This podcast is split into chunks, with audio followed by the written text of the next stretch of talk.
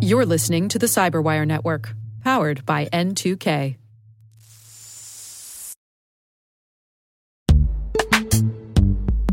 This episode is brought to you by Palo Alto Networks, the leader in cybersecurity. As AI driven attacks increase, organizations can't afford to have network security that's stuck in the past. Discover how Palo Alto Networks can help you predict what's coming and proactively secure against it with a zero trust, AI powered network security platform built to secure whatever, whenever, wherever.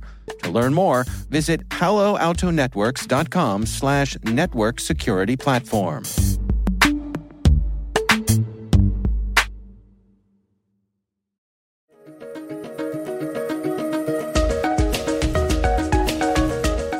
Hello, everyone, and welcome to the CyberWire's Research Saturday. I'm Dave Bittner, and this is our weekly conversation with researchers and analysts tracking down threats and vulnerabilities and solving some of the hard problems of protecting ourselves in a rapidly evolving cyberspace. Thanks for joining us.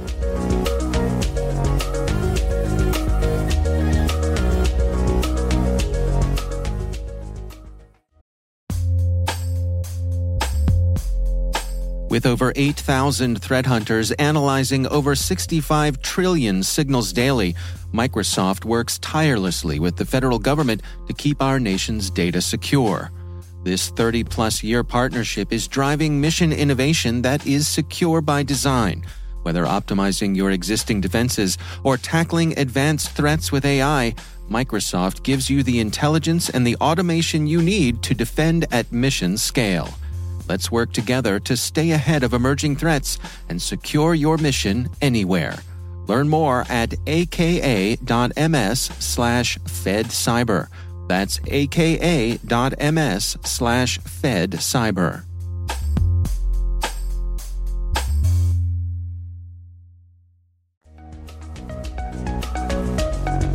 It first came over our radar uh, through a tool that my team has been using for years. That's Jon DiMaggio. He's a senior cyber intelligence analyst at Symantec.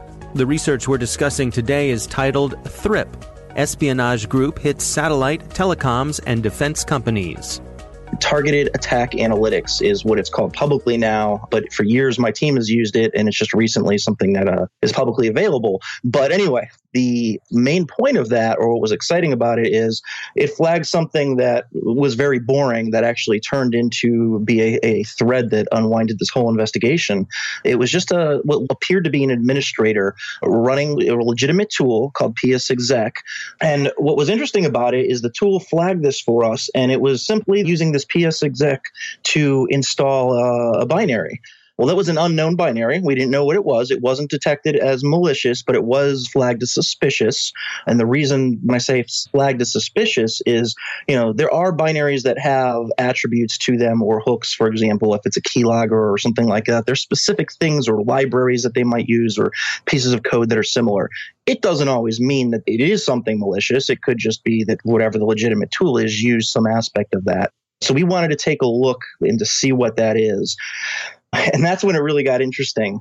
When we did our analysis on this unknown binary, not only did it it captured keystrokes from web browsers, but these were you know updated web browsers. So, for example, Firefox recently, for all intents purposes, redesigned their code completely and try to make it quicker and more effective. Well, a lot of old tools because of that were now ineffective. And Chrome is always updating, and that's something bad guys have issues with is is how it handles their activity. So this tool, being able to capture credentials from both of those updated versions of the browsers was interesting hmm. because the timestamp on it showed it from 2016. However, that can be forged. It was very interesting, but here's where it gets even better. Outside of that, it also took screenshots. All right. So there is no legitimate administrator that's going to need to capture your credentials and take screenshots of your computer. And the third piece that was interesting is the name of the file was something close to this inetview.exe and they spelled it wrong. They switched a couple of the letters accidentally, I guess, while typing it.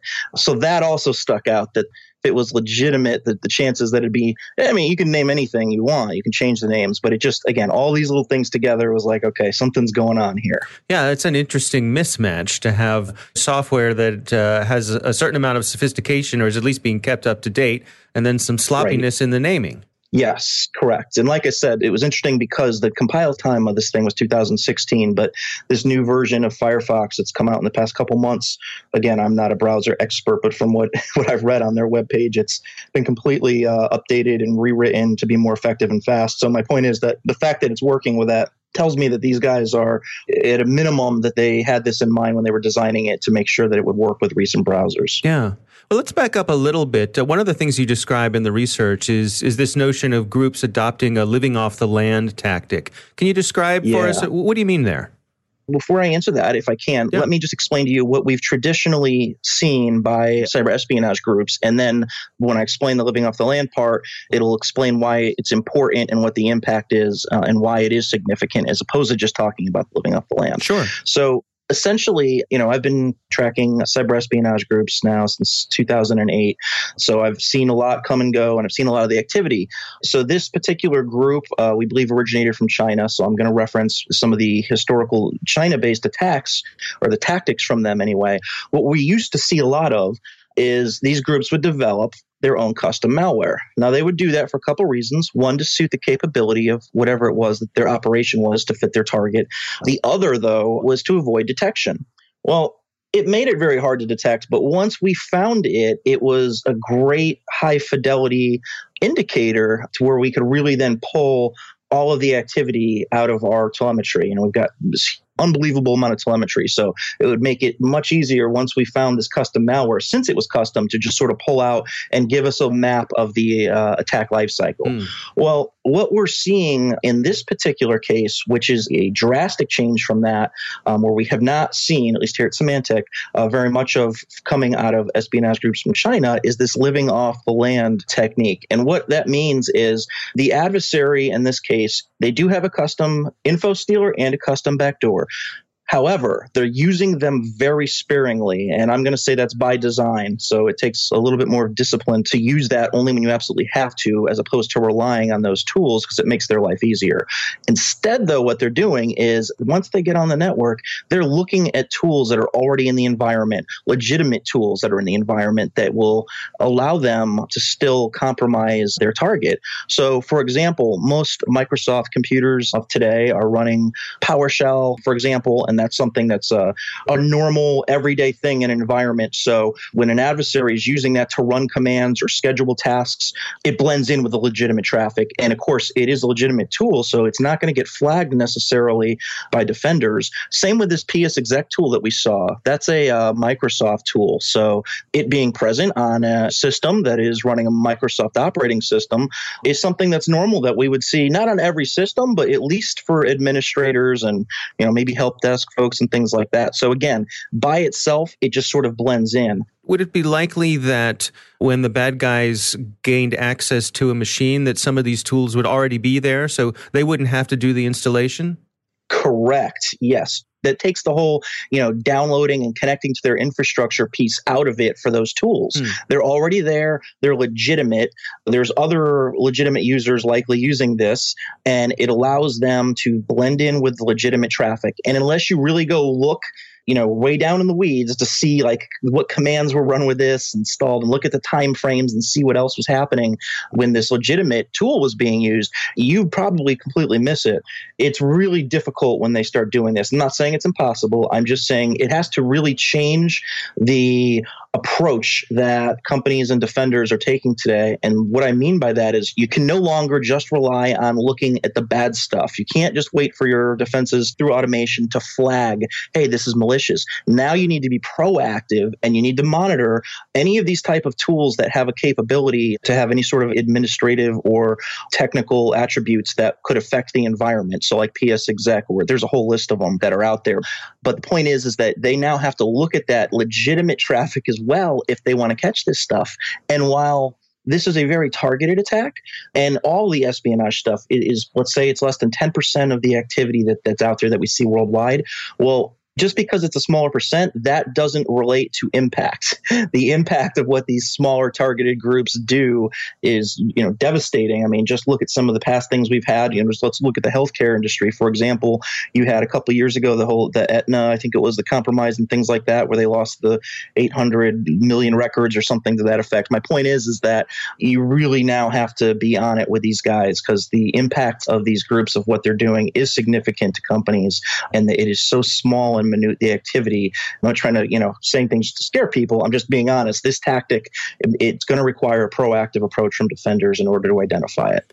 Now, one of the things that caught my eye in the research you discussed how it was really the activity that caught your eye. The tools you were using were able to spot the patterns of malicious activity, even though they were using legitimate tools that regularly wouldn't draw attention to themselves. Right. This sentence caught my eye in particular. You said, uh, in short, Thrip's attempts at camouflage blew its cover.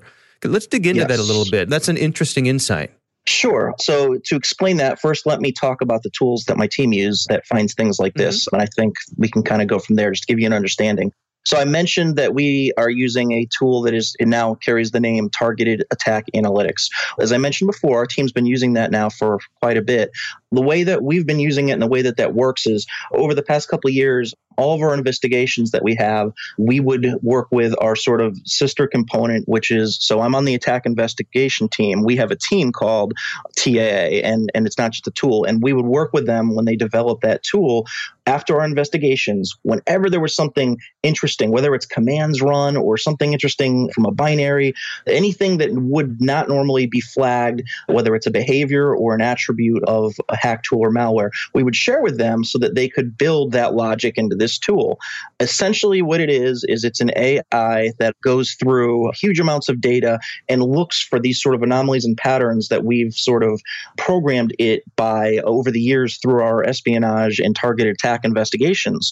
So I'll be honest, you know, when we first talked about this before we actually started implementing it, I wasn't so sure that it was going to really work because, you know, lots of companies come out and say, oh, we've got this stuff, it'll make your analysts workflow easier. Sure. And it's not always the case, but, you know, I've got no sales angle. I'm a pure analyst, but I love this tool. It's something that uh, we use in all of our investigations. But what it does is, like I said, it's got an AI that combs through all of our telemetry and it'll pull out anything that fits these anomalies and it uses machine learning and things of that nature. So it just makes it much easier for us to see things. Now, granted, there's always going to be some false positives, but the time spent going through false positives is still much shorter than the time it would take by going through all of our telemetry as an analyst trying to find this needle in the haystack which like in this investigation with thrip where they were you know downloading that binary uh, was with PsExec we don't even know how they got on the environment. You know usually we see it either at the beginning of the attack phase when they're attempting to uh, get that initial exploit whether it's through spear phishing or a watering hole or you know we get alerted and brought in after the fact in which case things are being exfilled. You know know, in this case, we got flagged and they were already on the network. So hmm. we came in at a, at a different time frame than we normally do in investigations. And that sort of gave us, well, not only a different view, but we had to kind of take a different approach in how we investigated this. But this tool made it much easier for me and my fellow analysts to sort of find the initial thread again to pull that sort of unraveled all of this. So let's move on and talk about who they were going after. What you say this is an espionage operation? Who are they targeting? Yeah, so that's the most interesting to me. That's the most interesting part of this. So the first thing you know that we did is once we had that binary that initially started this, is we created a signature for it. We were able to then go back and do a rear view look to see if there was previous times where this binary was seen and then look at where you know at our current telemetry of what was actively going on. Doing so it connected the dots and pulled relevant traffic out of our telemetry. So the first target that we looked at was we didn't know what it was at first but it was a satellite communications company.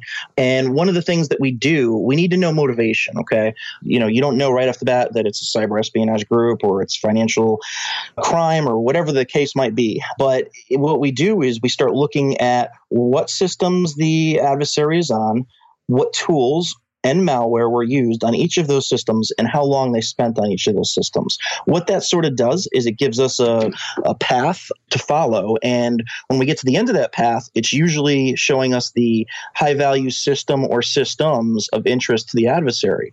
In this particular case, they were systems that were running command and control software for these satellites, as well as having uh, access to a database that facilitated information and data that traversed about the data that traversed through those satellites.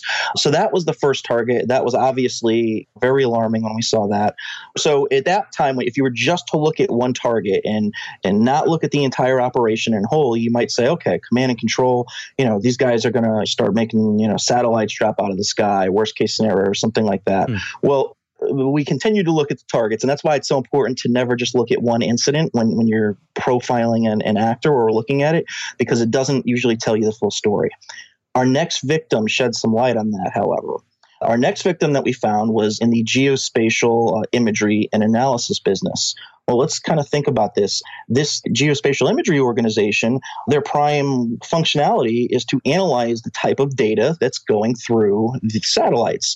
So these two together, it makes it safe to say to put a theory together, they're probably not going to try and make satellites drop from the sky, or they wouldn't have spent their time on this other company that does analysis of that type of imagery. Mm. So I think then it was more probable that we thought, okay, so either they want to learn about the satellites and the technologies or they want to change data that's associated with them, or they just want to learn about, you know, different orbit patterns and sort of customers might be going through, or they might have associated with these satellites. But the point is, is that they looked at both the analysis software and the satellite. And again, that just that gives us a little bit better picture. And then when we continued to look at victims, we found two other uh, interesting victims: a telecom provider uh, in Southeast Asia and another organization that had some sort of a defense contractor implementation there. One reason I word it like that is we we know that that's one of the things that this organization does. They do other things. They do like research and development and stuff like that. Mm. But big picture, putting it all together, you know, when you have all these things, with the exception of the defense contractor, the theme that we have here, these are all means of communication with satellites, understanding the data from the satellites, and then these large telecommunication company. The telecommunications company, however, we see that frequently in cyber espionage but it's usually the customers of that telecommunication company that they're interested in. And this, similar to the satellite and the geospatial companies, they were interested in the operational side of the house. So again, all of this sort of fit together way too nicely to be targets of opportunity. So that sort of told us with high confidence we can say that these were specific targets of a planned operation this wasn't by chance. So that kind of started to piece together the espionage angle that we believe is what motivates the Thrip attacker. Now, when you have a situation like this where you discover someone doing these sorts of things in the systems, do you ever find yourself sort of stepping back and now that you know what they're doing, rather than simply removing them, keeping an eye on them for a while, you know what they're doing, you know, maybe feeding them some data. You get where I'm going with this?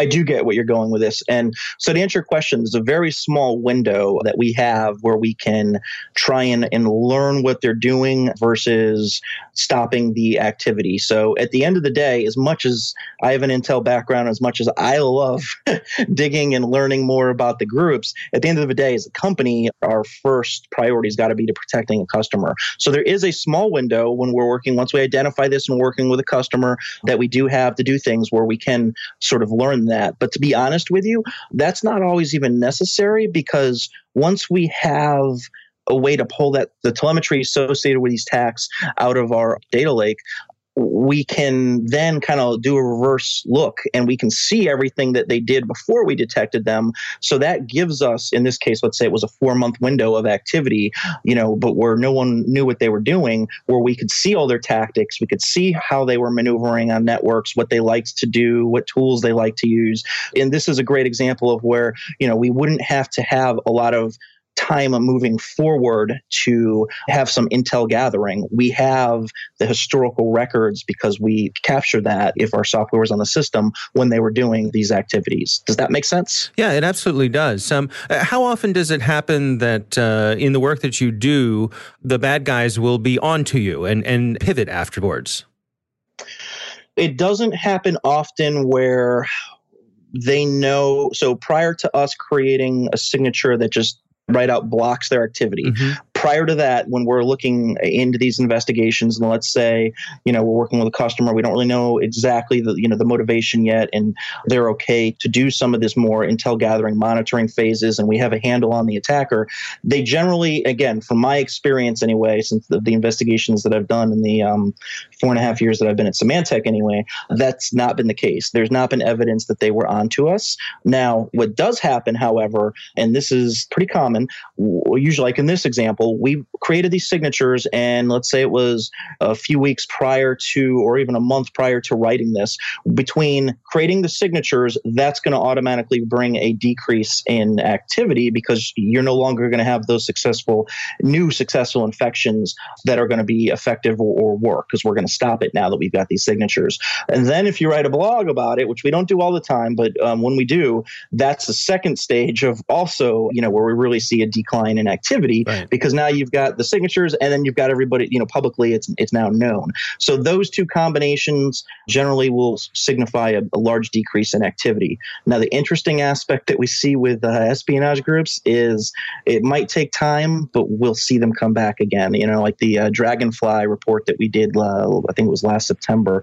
or last year, maybe it was uh, 2017. But anyway, we written about them in 2014 and they went away for like a year and then eventually they retooled and came back. So it's important to us that not just during the investigation we track these groups, but when it's something like this where it's a cyber espionage campaign and it's this aggressive, we need to follow them moving forward um, and keep an eye and monitoring them and, and try to not lose track of them because it's important because history tells us they're going to eventually come back. Now, from your point of view, when you get an indicator like this, it must be fun to get this and, and, sort of set down that path that the you know the game is afoot. You mm-hmm. have something to chase after. It absolutely is. I mean, this was my hobby actually before I did it for a living. I was a network engineer by trade when I started out, and this was just a hobby before I uh, was able to do it for a living. But yes, it is extremely, for me anyway, it's extremely exciting. I love the hunt, I love the chase. You know, you always got to keep in mind it's not fun for the victims, so you can't let that excitement, you know, transcend into, you know, your conversations and things with, with the victims. But from a pure technical, scientific aspect of it, it is a very exciting job. It's it's chasing bad guys, you know. So when we do get you know a new investigation or new indicator, we don't know what it is. It looks very suspicious, and you know as you connect each dot and you get more and more, it is very exciting. It's it, and it's very interesting to piece together to get that big picture. Now, with the sophistication of these sorts of things that you're seeing and the, the evolution of them, what are your recommendations for people to effectively protect themselves? Obviously the standard that's already exists needs to continue you know the basics you know your network defenses your host based defenses endpoint protection you know all that still stays in place. That does not change because that's going to still capture you know 90 95% of, of all the malicious activity. Now these well funded uh, objective oriented attackers like thrip are a little bit different and that's kind of what i was alluding to earlier with this whole living off the land aspect that we're seeing not just with groups originating from china but we're seeing that with globally is a change that we're starting to see in many uh, advanced groups. So to do that, as I mentioned before, you, you need to start taking a proactive approach. So you have to now look at the legitimate activity that tools of privilege, you know, like PsExec and PowerShell and, and uh, any sort of administrative tool that's in the environment, you have to watch. You have to watch who's using it, what's the commands that are running, times that they're being run. I mean, all of those things, because if you don't look at that legitimate traffic, now, especially if you're in one of these industries that would be a prime target for you know an espionage group, you really need to do a proactive approach and look at the legitimate traffic to find this stuff. Now, sure, you might you know the automated defenses will flag on like in this case the the info stealer and the backdoor that Thrip used that were both custom, but you know in most of these cases they used each one of those once maybe twice at most. So it would look like a very small activity and you would miss the whole you know the meat of it of them you know escalating their privileges, traversing the network, searching through directories and you know going after something specific. You would just miss all that. So it's just a whole different mindset that needs to happen for defenders moving forward as the attackers are evolving with these new techniques one of the things in this instance that I think is relevant or important is, you know, there are also publicly available tools that the bad guys are using. It's not all just living off the land, but even by using publicly available tools now, instead of using a custom hack tool, though it's still malicious, like Mimikatz, for example, which we saw with Thrip, that's only used for nefarious purposes for the most part. But I mean, it was it's been around forever. It was made by a French developer. It, it by itself is, you know, not significant significant of, of any one group, but things like that that are publicly available make attribution very hard. So when we're even when we're not seeing just the living off the land, we are also seeing instead of using these custom hack tools now, they're using publicly available hack tools. So it's not just living off the land, it's the whole mindset that attackers are now changing of doing everything they can to deceive and have deception and avoid detection. And this is just the latest technique. So the only message I guess, like I said, from that is just we've got to change our mindset, proactive defense look at the good, not just the bad. Our thanks to Jon DiMaggio from Symantec for joining us. The research is titled Thrip Espionage Group Hits Satellite, Telecoms, and Defense Companies. You can find it on the Symantec website.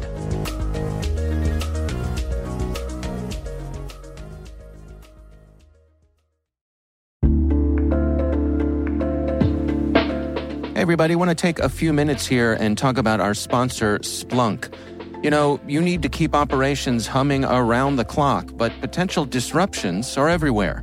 Splunk helps you predict problems and find and fix issues fast so you can reduce risk and ditch downtime. The world's largest enterprises rely on Splunk's unified security and observability platform to become more efficient, resilient, and innovative. With Splunk, you can react quickly, evolve faster, and be ready for anything. Stay ahead of disruptions. Learn more at splunk.com/resilience.